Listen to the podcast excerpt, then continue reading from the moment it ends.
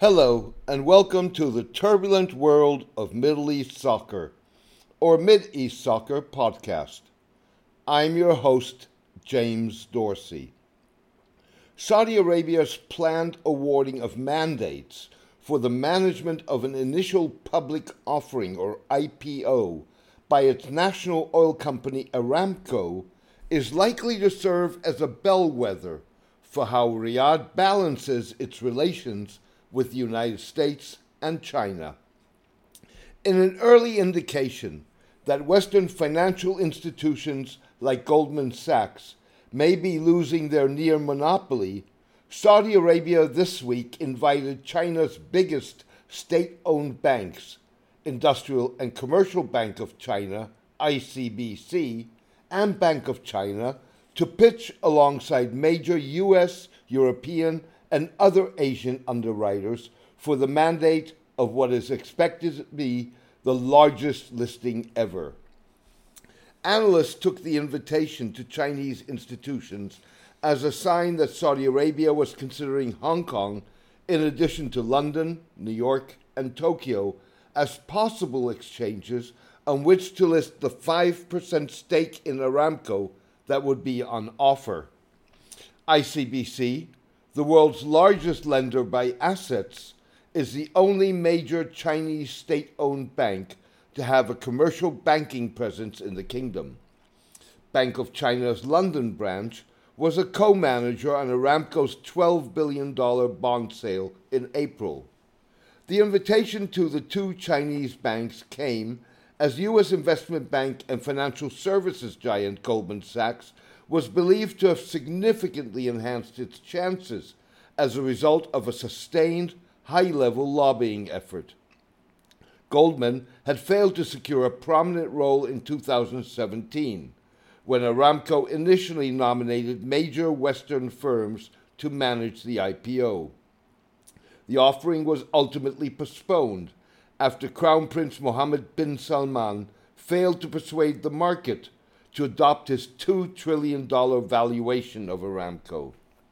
The success of the bond sale, months after the killing of journalist Jamal Khashoggi, that attracted more than $100 billion of investor orders, persuaded Prince Mohammed that he might be able to pull off the Aramco offering.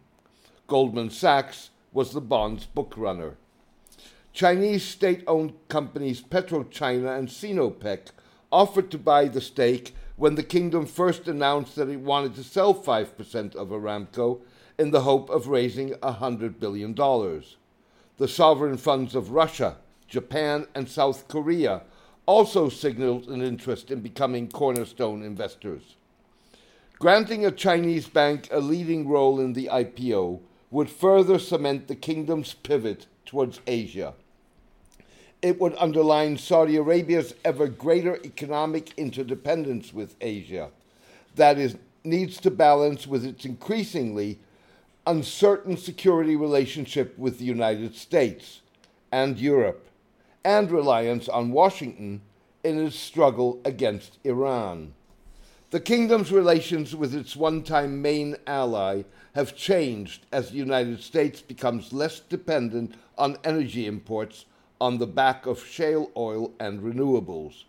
On the flip side, Saudi Arabia last year accounted for some 12% of Chinese oil imports, and its share has since almost doubled. The US China trade war has prompted Chinese buyers to reduce oil purchases from the United States and look elsewhere. China and Saudi Arabia earlier this year deals worth $28 billion, including a Saudi commitment to build a $10 billion petrochemical complex in China that will refine and process Saudi oil. Saudi Arabia has also invested in energy assets in the United States.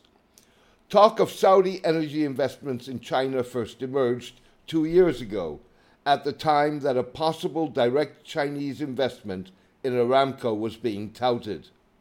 Meanwhile, Saudi relations with the U.S. are troubled by a growing sense that the United States will over time reduce its security commitment to the Gulf and mounting questioning in the U.S. Congress of the alliance with the kingdom as a result of its disastrous four year long war in Yemen and the killing of Mr. Khashoggi. Some analysts suggest that the kingdom's revival of the prospects of an Aramco IPO is a political ploy rather than a serious effort to sell a stake in an asset that generates the bulk of the state's revenues. The revival coincided with Saudi plans to accelerate privatization of other state assets. The IPO is wheeled out to investors in the same way an ailing elderly Arab ruler is put on display to remind subjects of the immense power of patronage and the threat of retribution for disloyalty. But it is also sad and tiresome, a farce that everyone knows is a representation of the past and not where things are headed. The Aramco IPO has become a regular reminder to those in the finance world who depend on the Saudi government for fees, for access to deals, and for that slim possibility that the offering goes through. The message is clear. Stay loyal just in case, said Gulf scholar Karen Young, writing in Al Monitor. Mrs. Young argued that Aramco's ambition to diversify into refining, gas, and petrochemicals neatly aligns itself with Prince Mohammed's effort to diversify and streamline the Saudi economy. She notes that expanding the company's shareholder base could complicate the oil company's ability to execute its plans. Said Mrs. Young, any discussion of the Aramco IPO always ends on the same note. It is a political decision, which the company will have to be prepared to accept. Oil prices are not helping, as they continue to be depressed, despite rising political tensions in the Persian Gulf.